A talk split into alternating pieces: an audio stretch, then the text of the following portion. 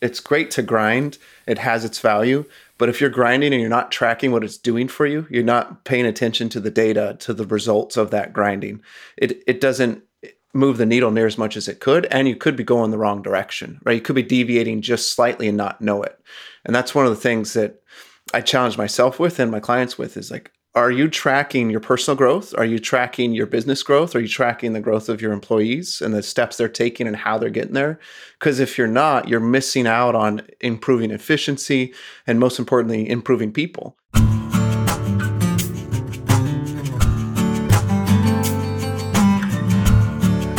Hey, everybody, and welcome to the next episode of the Slow Smoke Business Podcast. I'm your host, Jarrod Morgan, and today we are cooking some Alabama-style smoked chicken thighs. Now, why are they Alabama-style? It's because we're not going to glaze them with anything. We're going to hit them with sauce afterwards, and, of course, it's going to be that Alabama white sauce.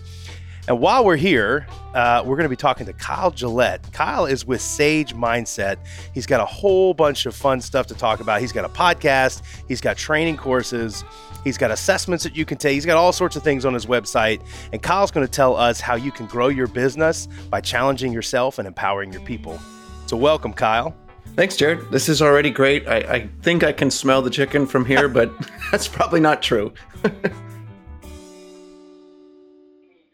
So we're going to, it's mental, right? So we're going to throw these things on the grill now. I'm using the pellet grill, so don't come at me, barbecue purists. As I've said many times on this show, this is not a, look at that, I almost dropped it. This is not a cooking show. This is the show of a barbecue enthusiast. So right? How much can you control the temperature of that thing? Is it all about the pellets or is it electronic? It's electronic, so you can dial it up. It's got an app and... God, the barbecue purists are going to faint as I talk about this thing. But it's like, it's almost like an oven. So I want to cook these. I'm going to try to go a little bit faster than recommended. I'm going to cook these at exactly 295. And when you set this thing, it's going to give or take 5 or 10, maybe, ticks on the temperature, but not really. Like, it's going to really stay right there. It smokes. It's got a little auger in it that feeds these pellets in, and then the pellets drop. They create smoke and heat, but you can dial it in to a T. Oh, I forgot to put my probes in there. Guys got me talking. I can't even think over here. So we got to make sure we get these bad boys to safe cooking temperature. We don't want to be the salmonella show. You know what's interesting is there's such a cool metaphor with what you're doing with even the probes, like always knowing, having a pulse on what's going on in your life, in your business, keeping score of the temperature, right? Like a lot of people... don't do that. That's one of the things that bothers me the most about the clients that I work with. They don't keep a pulse or keep a temperature on what things are going on in their life and what that means for them. But so I love the metaphor already right there. It started as a thing to kind of get guests to be relaxed when they're talking to me, but there actually is a lot of business metaphors to cooking in this manner. I'm a big believer in slow, steady progress as a tried and true way. One of the safest ways to build a business is to just kind of slowly make your progress and keep moving forward. Obviously, that's a big thing in business, but also like the fact that I'm using this grill.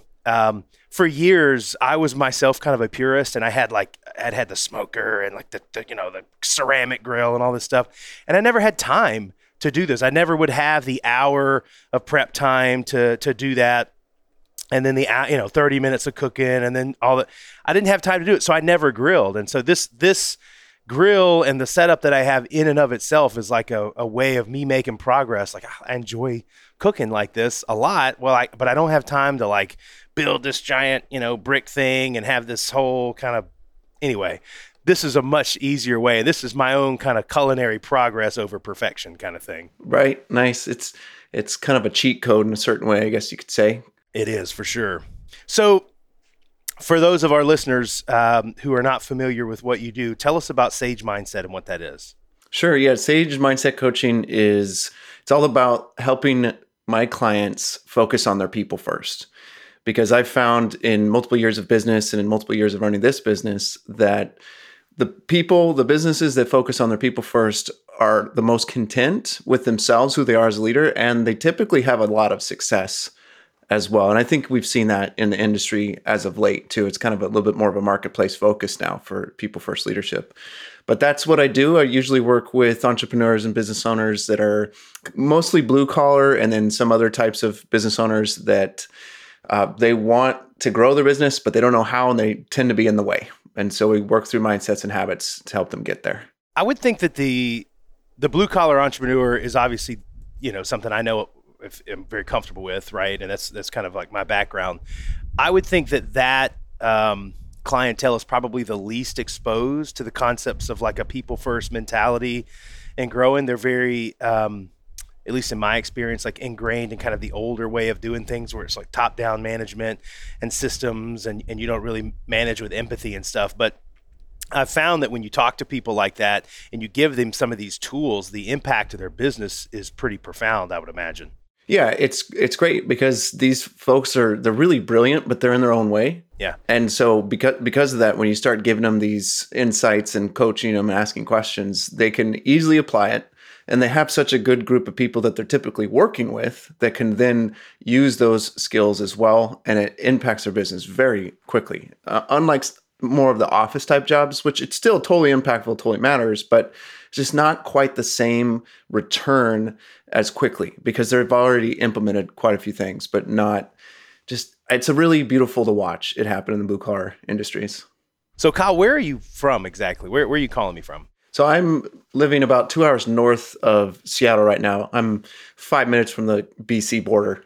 So oh wow, okay, so way up there. Yeah, right. So corner. Mariners fan? I am a Mariners fan. I'm not a Seahawks fan because I grew up in the Central Valley of California, but I am a Mariners fan. I'm willing to root for them, and unfortunately, we had some bad news. No, I wouldn't say unfortunately. That's the best season you guys have had in 20 years, right? It's really remarkable. That franchise is on the upswing for sure. Finally. Yeah, finally. So tell me a little bit more about Sage Mindset. When you work with someone approaches you and says, hey, like, I just think I'm stuck in my business. I need some help. What are some of the first steps that you usually walk them through? Yeah, we figure out what is their big goal. What is the goal that they want to accomplish over the next, I like 90-day goals, even if it's a bigger picture goal. I like 90-day goals because you can measure those, stay on top of those, and they don't feel overwhelming. So we go, okay, what do you want to accomplish in the next 90 days? And we establish that big goal. And then from there, we just rock and roll. But usually somebody says, you know, I want to make $1 million this year or something like that. And that's great. Good for them. But what's really hindering them is not some simple solution with the way that you sell a product. It's typically more of a mindset issue or a systemic problem or a habit issue with the employees or with the leader. And so that's where I dive in and help them with those types of things. And we dive into what's going on with their mindsets, what's broken in their systems, or if they even have systems, because most blue-collar businesses don't. They're just kind of doing it themselves and figuring it out as they go. And so that's where I come in and help them figure that out. Is it lack of vision that hurts the average entrepreneur, certainly on the blue-collar side? Or is it habits that are holding them back? What is usually the common theme there? They rely on themselves way too much. Regardless of the industries I've been in, it's way too much reliance on the leader themselves, like the business owner themselves. And they don't recognize that they hired smart people. Because I've asked every client that I've worked with that has employees, I said, did you hire stupid people? And they're like, no, I hired really smart people. And I'm like, then why aren't you using their smarts? Why aren't you using their abilities to better your business?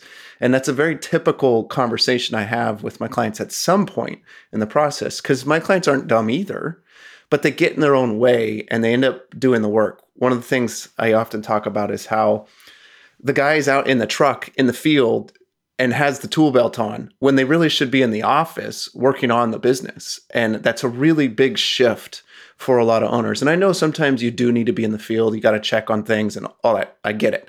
But if you're going to really move your business forward, at least 20% of your time needs to be in the office doing that, working on the business stuff, to use the cliche. Yeah, we talked about that a lot a couple of episodes ago about working on the business and not in the business. I talk about it on social media a lot too. It really is the thing that holds people back. And it's hard when you've been the person that has done that work. It's a big mental shift to learn how to work through people instead of working on your own or actually doing it yourself. And I find that in larger organizations, it's the same sort of hang-ups that people run into when they first become a manager. So this is the first time they've ever been in charge of other people. And it's a struggle for them to, they always feel bad in asking people to do things, or they always feel bad in trying to manage, you know, people's productivity, because they feel like, well, I should be doing that. I'm not working that hard, and you are working hard, you're just doing different kind of work. It's a big step in someone's career to go from, you know, individual contributor line level, I'm actually turning the crank, to I'm in charge of the people turning the cranks, right? It's a huge mind shift. And it takes people a little bit of time to figure out how to do that without feeling like a jerk. It does. And I think one of the habits that I wrote about in my book is the study habit. And it's all about having the leader of the business study their people, to know their people. And part of that is having the mindset that everyone you work with is truly fascinating. What their story is, who they are, what they're about is actually really fascinating, what their gifts are, what their limitations are. And when you show up with that mentality as you lead people, that curiosity turns into really powerful questions. It turns into you better understanding who your employees are. And then that elicits new abilities from them, better collaboration, innovation, all that kind of stuff. But if you don't start with being curious and studying your people, then you do feel like you're not getting much done, because it doesn't feel like you're moving the needle much. But when you really get to know your people, it's a huge difference maker for people. So I have a question. We're talking like the Sage Mindset stuff, but I want to ask a question of like Kyle the man, right? The way you operate specifically for your business. So I'm always fascinated by people like you, because I'm curious to know, how do you run your day? So the average day, when Kyle wakes up in the morning, what's the first thing you do when you get out of bed? And then how do you kind of roll into the day? Yeah. First thing I do when I get out of bed is take a leak. That's definitely the first thing I do. Okay. After that. I typically wake up and do that thing, but then I go straight into prayer. It's like the first thing that I do when I wake up is say a prayer. Sometimes it's gratitude, sometimes it's asking for something, but that's one of the first things. Then I go downstairs and drink a bunch of water. And it doesn't seem that that's too relevant, but it is, because the water is all about clearing out my system, getting my head in the right spot, and starting my day hydrated. Because if you're not hydrated, you can't think as well. Our brain is, I can't remember the percentage, but it's a really high percentage of our brain is water. And so being hydrated is extremely important. So I pound a bunch of water. Then I go sit on the couch or lay on the couch, and I spend the next roughly hour and a half from 5:30 to about 7, just on the couch, reading, praying, meditating, watching certain things, and getting ready for the day, personally and professionally. So that's the first hour and a half of my day. And sometimes it's shorter because kids get up earlier or whatever, but that's what I do very intentionally 7 days a week. I don't deviate from it if I can help it. Saturday's a little bit special. I do unique things on Saturday, but I'm super regimented because it's what allows me to have the freedom that I do have in my business, and to be able to preach this stuff to other people and not be a hypocrite. You should get up at 5:30, and then I'm up at 8. And then doesn't work.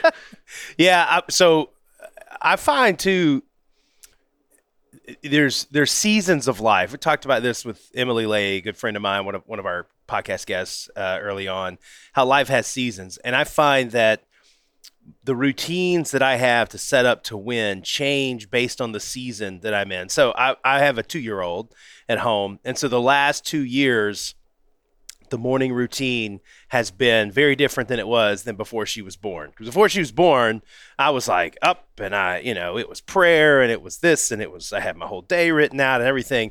And I've had to move a lot of those habits back a little bit, because the first, little bit of the morning for so long was whatever the crisis of the moment was, right? Somebody's crying, somebody's peed through their diaper, someone, whatever the situation is. But there's, I think what I've figured out as I got older is not giving up, because it used to, when I was younger, like I had that thing and I would always do it. And then something would knock me out of it, some reasonable situation, travel or whatever. And I would just like go to complete crap, go to zero, no good habits. And I have found through the years that if you just allow it to be a little malleable to work around whatever the situation is, but you don't give up on it. You're still, like to your point, you're still drinking a bunch of water. You just, it might not be the third thing you do when you wake up anymore, right? It might be something you do 45 minutes later or whatever it is, but you're still getting those things in. That for me has been helpful to figure out how to continue to move forward and not constantly be getting knocked back in, backwards in my habits and then backwards towards my goal. I was talking to a client recently about her schedule because we were trying to get her more dialed in. She felt really low on her productivity and was struggling. And for her to dial in her schedule very specifically wouldn't work. She's a speaker that speaks nationally, and she also runs a nonprofit, and then she runs her speaking business, right? So she's got a really busy schedule. And the word rhythm came to mind while we were talking, and I was asking her questions. And I said, what does rhythm mean to you? And it was this huge moment of just light bulb moment for her when she went, oh, if I just think about rhythm rather than routine, that changes everything for her. So she shifted towards a focus of what's the rhythm of my week? What's the rhythm of my month rather than what's the routine of my day? And that opened it up a lot for her to know there's certain things she wants to get done in a week and a certain way she wants to go about things. And it allowed her to let go a little bit and loosen up a little bit. And then that made her be more productive because productivity is a mind thing. It's not really a doing thing. It's where are you in your head? And the rhythm let her brain unlock. She was able to get more creative in her day to get things done. That rhythm opened up the week, which opened up the month. And it shifted things really quickly for her. And she was far more productive and was able to do the workouts while she was speaking. She was able to get some work done while she was at speaking gigs. Whereas before, she would just do kind of like you said, everything just go like that and fall apart on her. But now it doesn't. See, okay, you just taught me something because like I calling it rhythm makes so much sense to me. Like I had never thought of it that way, but you think about it more and you're zooming out.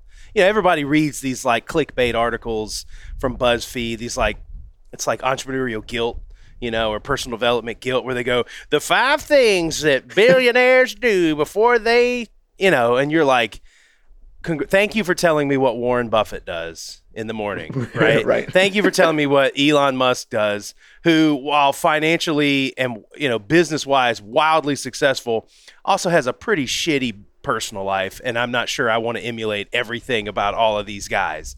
So it's cool to think about it, like you just said, zooming out and think about it in the rhythm of a period of time. And what are the things that you want to try to get done? Am I saying it right? Yeah, 100%.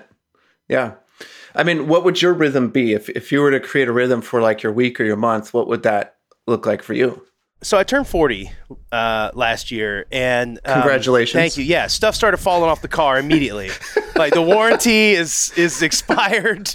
And I realized that taking care of my body and myself was so much more important than it was 10 years ago. Gosh, I sometimes look back 10 years ago and wonder where I might have been if I'd have put more emphasis on eating healthier, exercising, and those kinds of things. So I have put over the last 2 years a much bigger focus on my physical health and eating right and making sure like I'm going to the doctor and just those kinds of things that I always put on the back burner for years building a business.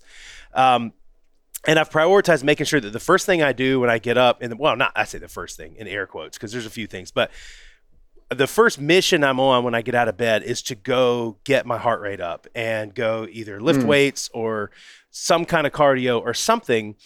And I find that the days that something knocks me off of that and I don't get that in, I'm out of sync all day. Like I just don't feel right. I don't feel as productive.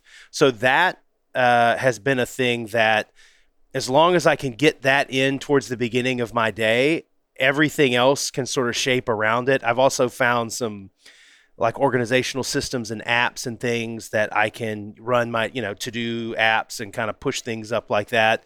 And then I have a calendar. And as long as I can sort of get to my calendar, get some private moment in prayer, get my exercise in and know what I'm doing for the day, like, man, I am, able to do all sorts of stuff. If I get out of that sync and I don't get those kind of pillars, which is prayer and working out or whatever, and knowing what I'm doing for the day, I'm not hitting on all cylinders. And so I've kind of based it around that, like, because I do have to travel a lot, and my days, one day for me can look very different than the next day because of just the nature of all the things that I do.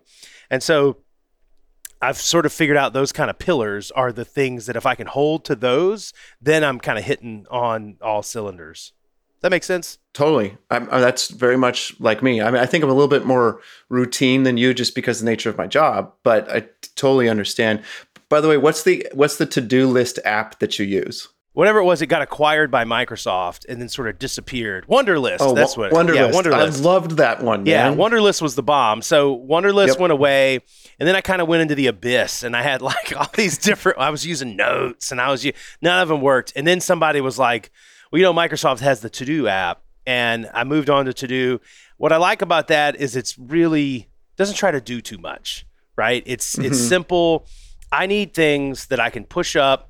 I have different to-do lists, and then I have the whole My Day function, which works so good for me. So I can go into all the different to-do lists. I have personal ones for the podcast, ones for Measure Learning, and I can grab the things that I need to get done and drag them into my day. And then I keep every day, all day, I'm hitting that thing and going, what else I got to do?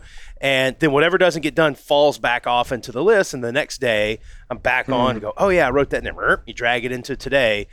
It makes a lot of sense. There's a lot of people that are trying to hack that space. I've talked to a couple entrepreneurs that are doing different things.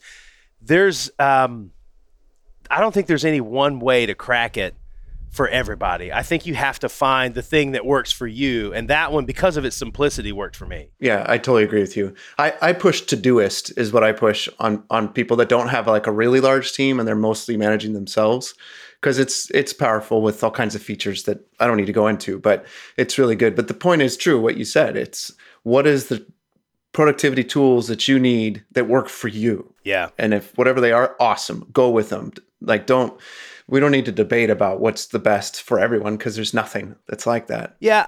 I use this analogy to myself all the time. I'll ask myself, am I riding or driving?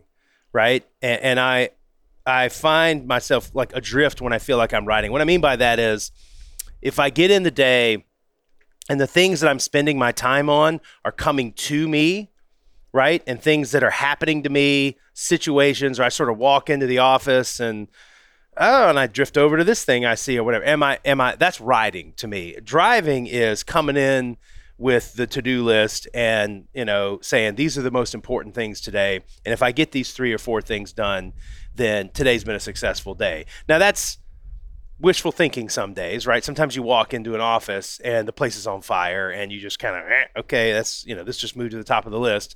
But if more days than not I'm driving, I feel like I don't know. I feel like I'm getting so much more done. I am getting so much more done and moving myself forward towards the sort of operational goals that I've got going. That reminds me of something I learned recently, the difference between moving towards something and moving away from something. And they sound like the same thing, but they're fundamentally different. And the way to look at it is like when people want to lose weight, often you'll notice people want to lose, let's say 15, 20 pounds. So they'll lose the weight and then they go back and they gain the weight again. The yo-yo is, I think, what it's called. And the reason is for those people that they yo-yo, there's a lot of reasons, but one of them is they go back to where they were because they're trying to get away from something. They're trying to get away from the life that they had when they weighed that much.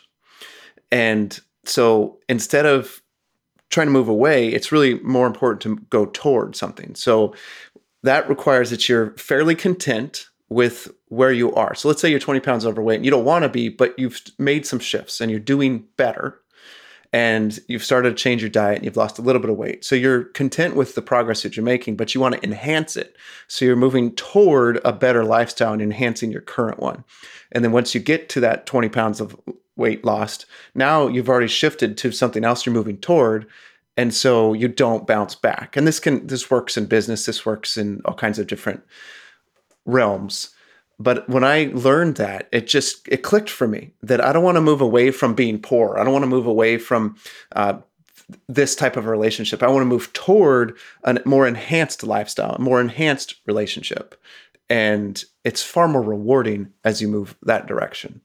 So this is when I teach goals to people, when I'm working with my clients, that's definitely one of the big chunks that I like to teach them about. That is so good. I'm going to check the chicken really quick because I think we're getting a little heated up here. But that's so good, the idea of moving towards something and not moving away. We're looking pretty good here, by the way. Nice. I don't know if you can see that. Not bad. We got a little while longer. I'd actually like to lower it just a touch to get some more. The lower you go, the more it'll smoke a little bit. I'm going to lower it down just a touch. I love the idea of moving towards something instead of away from something. It's a much more positive spin on things. And it's similar to one of the things I started doing a couple of years ago when I was really trying to focus on my health. I had so many false starts with like just trying to take care of myself through the years. And so I have this process I do every year where I go off by myself for a whole day and I write out the goals that I want to achieve in three areas of my life: my personal life, my professional life, and my spiritual life. And I come back with like this really cool kind of annual mission statement, and sort of, it's a really cool process. But I notice I keep those every year and I have it in a notebook. And before I start my writing for the next coming year, I flip back through years past and just sort of look at my journey. And a couple of years ago, I realized what is wrong. Every year I'm writing about, I want to get in shape. I want to be healthy. What is going, like, so it just dawned on me. And that was, that's like an idea of personal accountability, which is something I really want to ask you about because I saw you writing about that recently. But I was able to keep myself accountable, and seeing that goal pop up over and over and over, I was, what am I doing wrong? Like I have good intentions. And so what I found was I spent too much time focusing on a goal that was, health goals can be malleable and change. Cause you might get down to a weight, whoop-de-doo, you got down there, you need to stay there, right? Or whatever. And so I shifted my goal away from a weight goal or any other sort of actual measurable like that. And I changed the measurable to habits, right? So I am not trying to, I'm not getting up and going and taking care of myself because I want to weigh X amount of pounds. I'm doing this because this is who I am, right? I get up and I take care of myself every day. And when I shifted my goals to the daily, adherence to habits, man, it changed everything. And I've been on the best run I've been in my life since I did that, because I stopped getting on the scale all the time or going and obsessing over, it was every single day. This is what I do.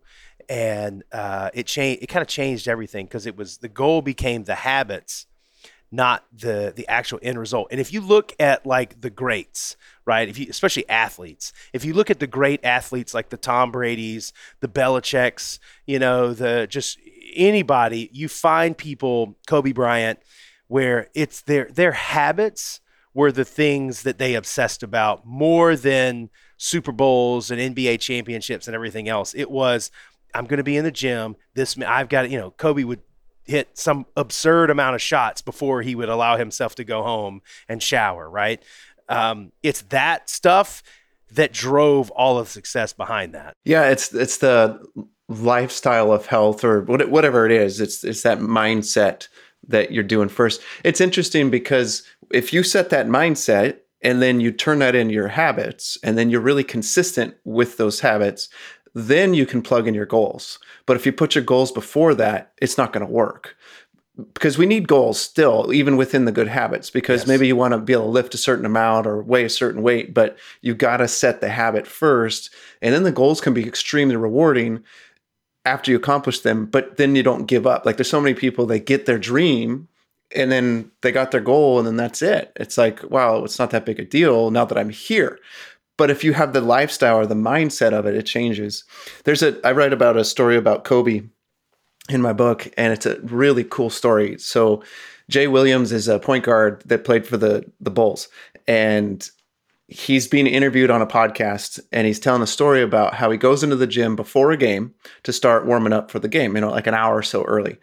And he goes in and he's hearing somebody bouncing a ball, and he's like, who's in here already? And it's Kobe. And so he sees Kobe in there, and Kobe's just drenched in sweat already, Right? So obviously Kobe's been there for a while. And so Jay Williams warms up while Kobe's warming up, and Kobe's doing legit stuff. He's not just, you know, farting around or whatever. He's doing legit stuff. After like 45 minutes or so of Jay Williams working out, Kobe's still working out. Jay Williams stops, sits down, and he sits there and waits for another 25, 30 minutes while Kobe's still working out. So then Kobe leaves, Jay Williams leave. They don't talk or anything. They have the game. Kobe scores 40, and the Lakers win. And then afterwards, Jay runs up to him and is like, "Man, I got to know what's going on. How did you do that? You were at the game. Why were you practicing that much earlier?" And he looked at Jay and he says something to the effect of, "Because I want you to know, no matter how hard you work, no matter how much time you put in, I will always work harder and put more time in than you." And he walks off. Oh. And you're just like that, you know, that's the Mamba mentality as they talk about Kobe. But that's his mindset. Like, that's his value. That's his vision that he put on himself when he was playing. And it's truly, truly remarkable. There's so much you can learn from people like that. And we were blessed with, you know, Kobe shared a lot of that before he passed, you know, and you can learn a lot about that. I think that's what makes people really great, is the willingness to, and you have to forgive me, I'm outside. This is the beauty of a backyard podcast. I got the wind blowing here. I think that's what it takes to get to somewhere really special. If you're trying to do something that's either never been done or really, really hard to do, it takes really audacious, absurd dedication to that. I mean, so when we started our business, we weren't in Boston or San Francisco, backed by, you know, the Silicon Valley giants giving us hundreds of millions of dollars. Like, we were in Birmingham, Alabama, right? And none of us had been to like Ivy League schools. None of us had actually really grown up around entrepreneurs or knew what that sort of rhythm was like for businesses like that. And, but I was a big sports fan. And I remember I went to the University of Florida, and Tim Tebow was just coming out of Florida. And I remember him talking about how he loved to work out late at night or get up or like in the middle of the night, do like a 1 a.m. workout. And he just said it made him feel really good to know that he was getting better when everybody else he was going to compete against was sleeping.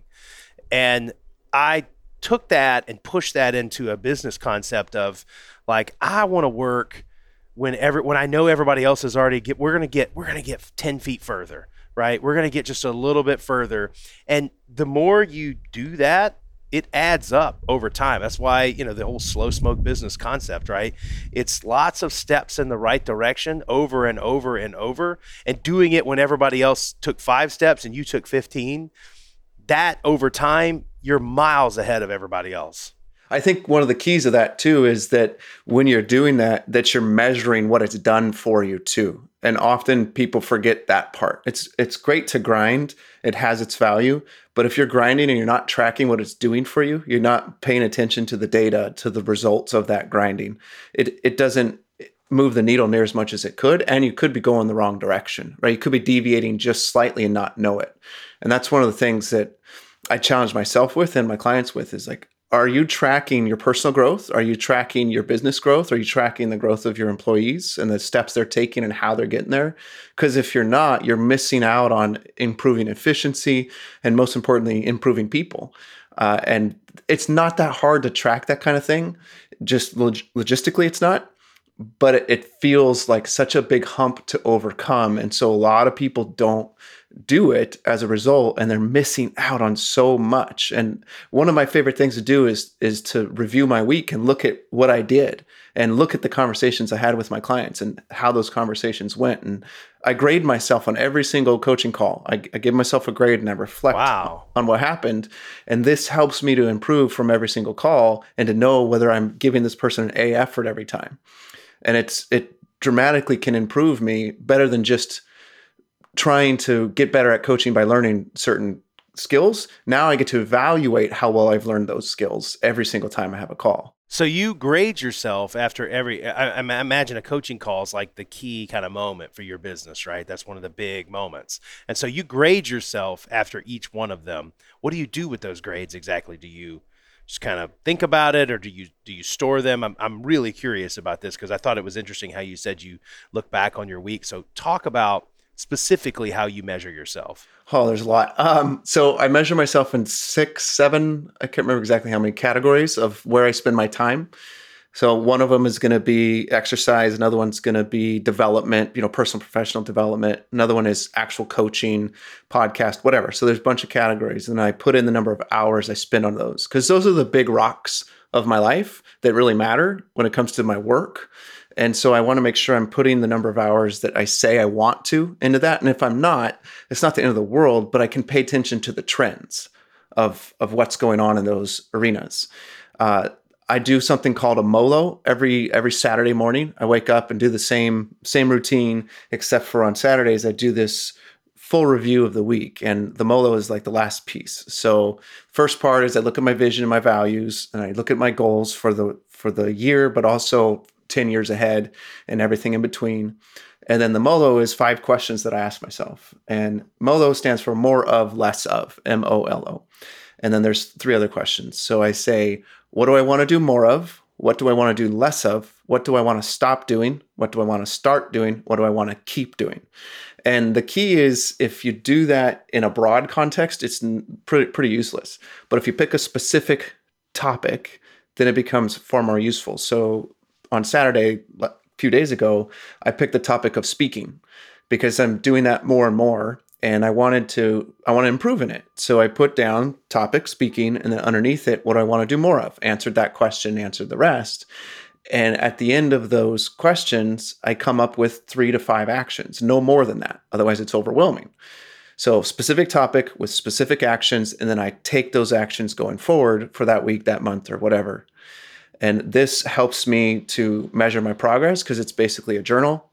And then it also helps me to actually move towards something very intentionally as well. Because the more nuanced and specific you get, just like a niche in business, the more nuanced and specific you get in developing yourself, the more likely you're going to get good results from it. God, that's so good. I've never heard anybody talk about it like that, like a MOLO, more of, less of. And I imagine that what you say more of, less of changes from what you're trying, changes based on kind of the goals that you have, near-term goals and long-term goals. And it also changes on like, well, maybe this week I like over-indexed on my personal life and I got to do more of this. Or does it, you find that it changes based on, you went redlined in one area, now you got to do that? Or is it, are you talking about specific habits you think that are holding you back or moving you forward? When it comes to the MOLO, it does vary. Sometimes it is personal, sometimes it is professional. And I do sometimes redline, like you said, on certain things where I go too far into a certain arena. I'll find myself for weeks only focusing on business. And I'll look back and I'll go, oh my goodness, I haven't picked the topic of dates with my wife, or picked the topics of vacation with my family, or picked the topic of a specific kid in a specific area. And so it helps me to stay on track of my whole picture of life. Because when I finished college, this is there's a sub story here, but I'm going to jump ahead a little bit.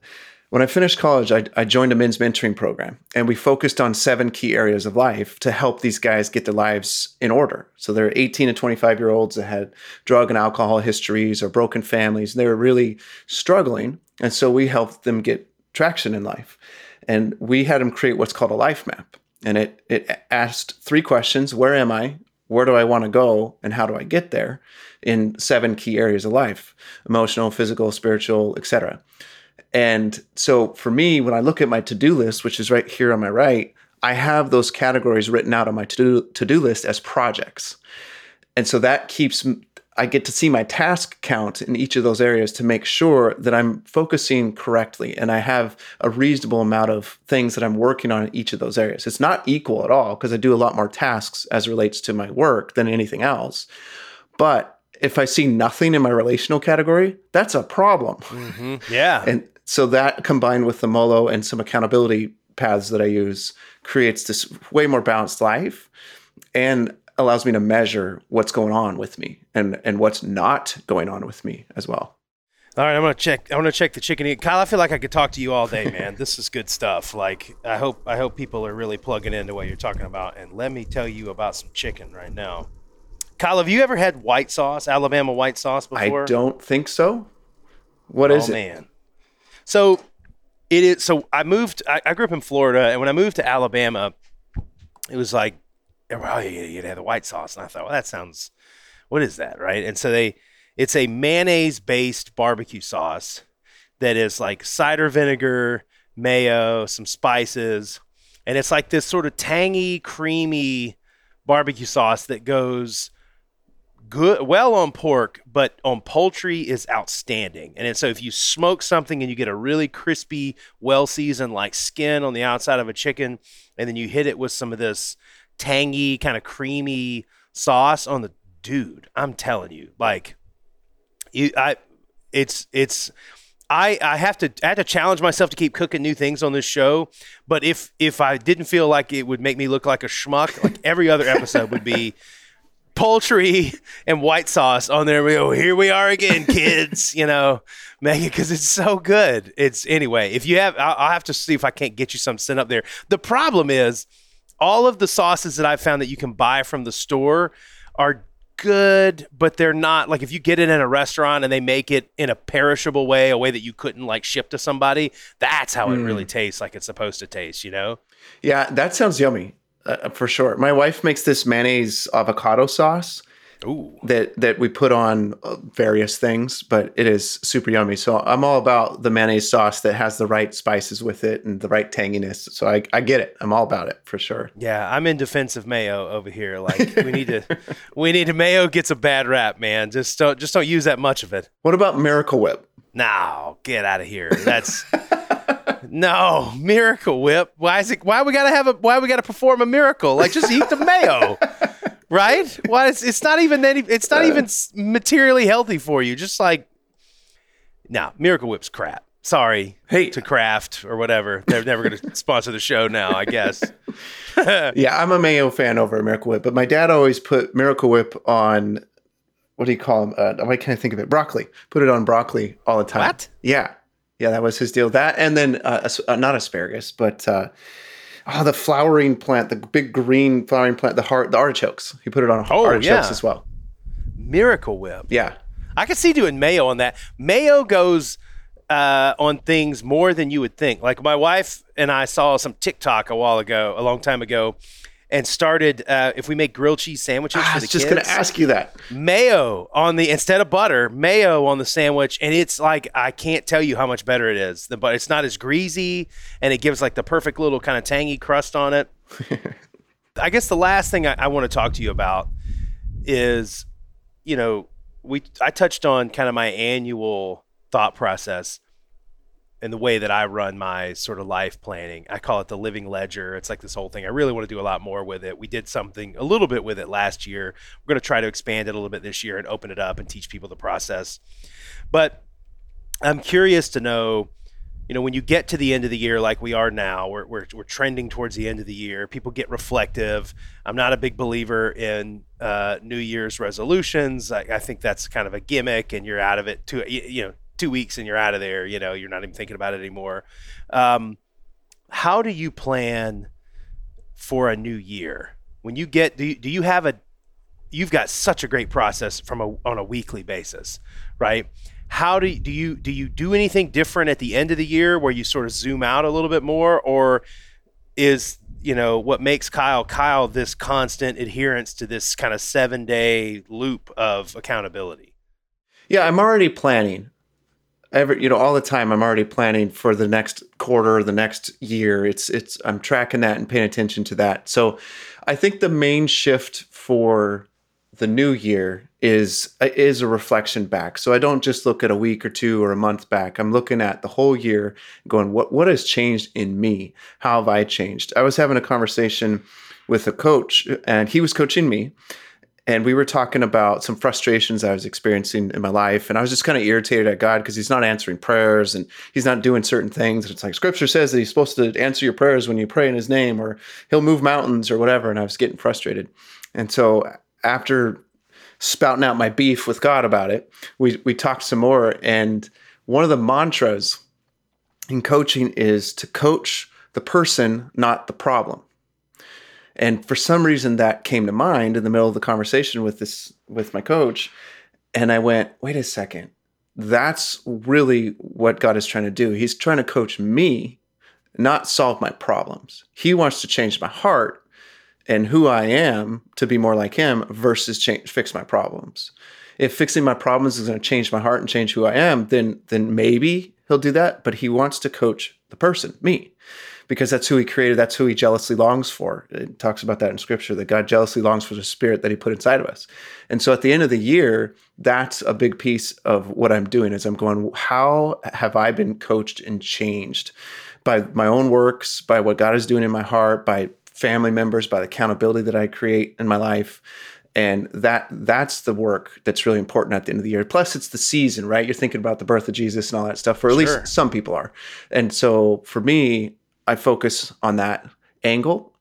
And yeah, I'll create a couple of goals that I haven't yet created that aren't on my list just because I get a little bit inspired. But otherwise, that's the primary work that I'm doing. Kind of buried in that discussion right there was you. I find it interesting that you, a coach, also have a coach. Right. And so there's something that's really interesting because you're working on yourself the same way you want people to work on themselves.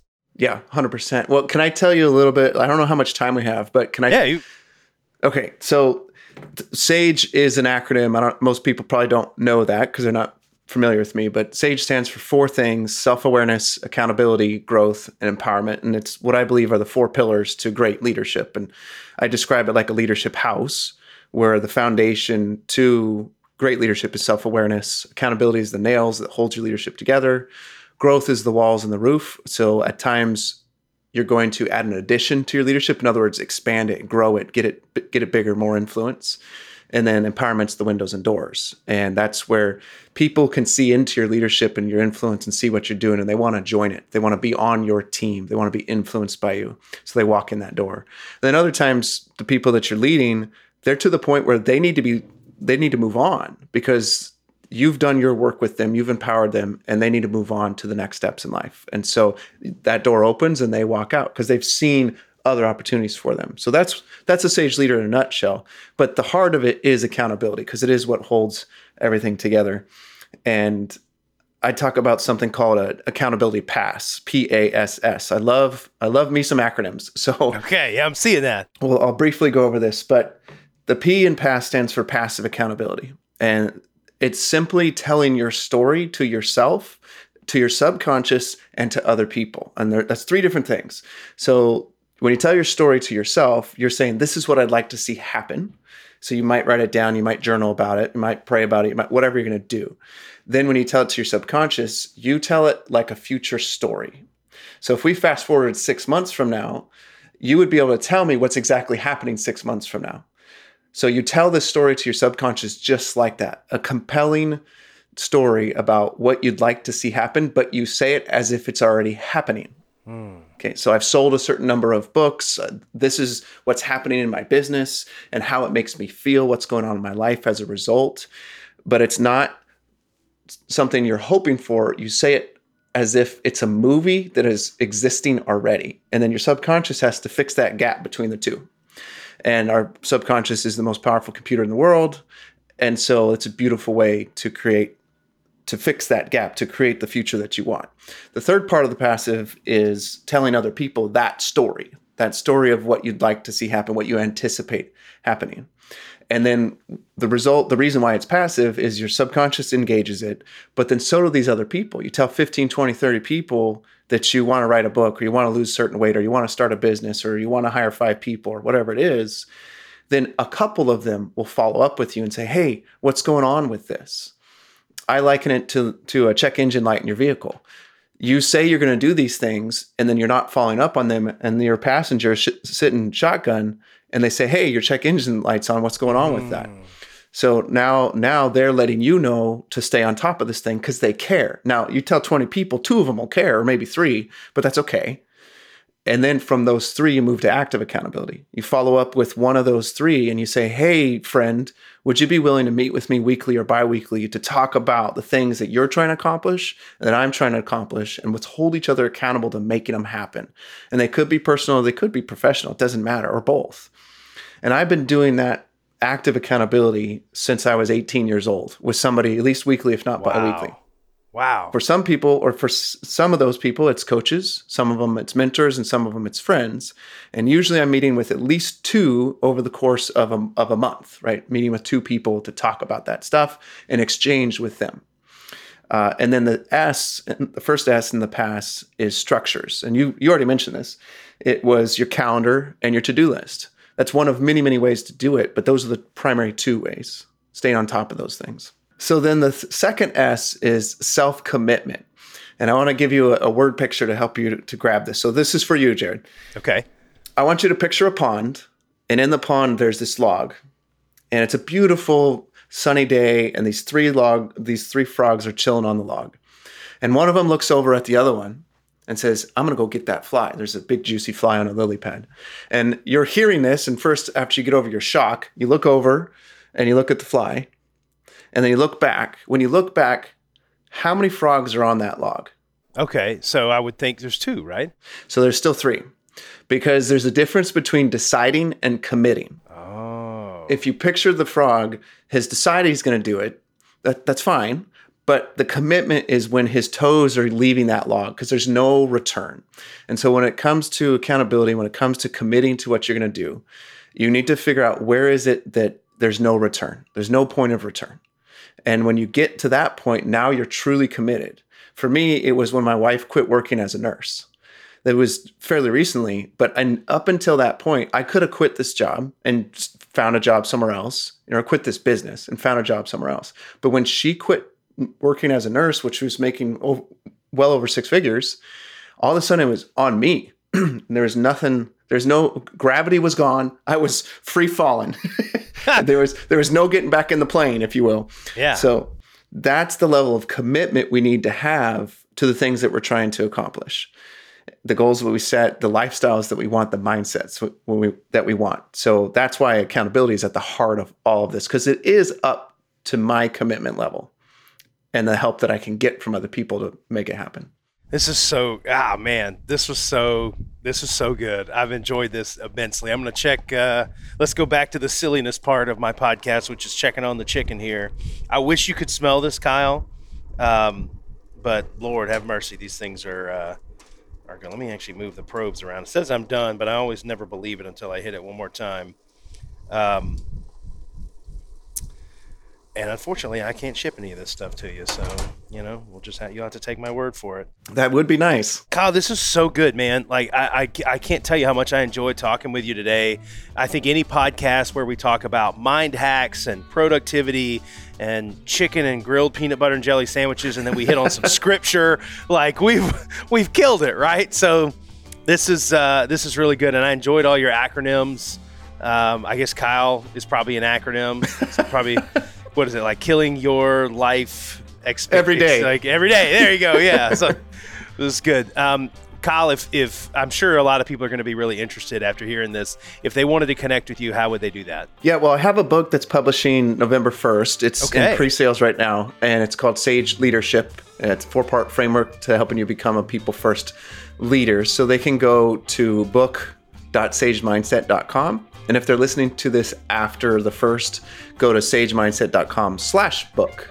So just a little bit of a shift. But that's where you're going to get what I talked about with the past. You're going to get stuff about self-awareness, accountability, growth, and empowerment. I talk about, I talk about 5 habits and 5 mindsets for each of those pillars. And they are very practical. And I give you tools to apply those things. It's not just theory. It's hardly any theory at all. In fact, it's very practical to move people forward. Awesome. Kyle, thank you so much for sharing all this with us here. This has been so great. For those of you that are listening, please make sure that you like this podcast, subscribe to it, go follow us on social media, TikTok, Instagram, Facebook, and we'll see you next time on the Slow Smoke Business Show. Thanks, Kyle. Thank you.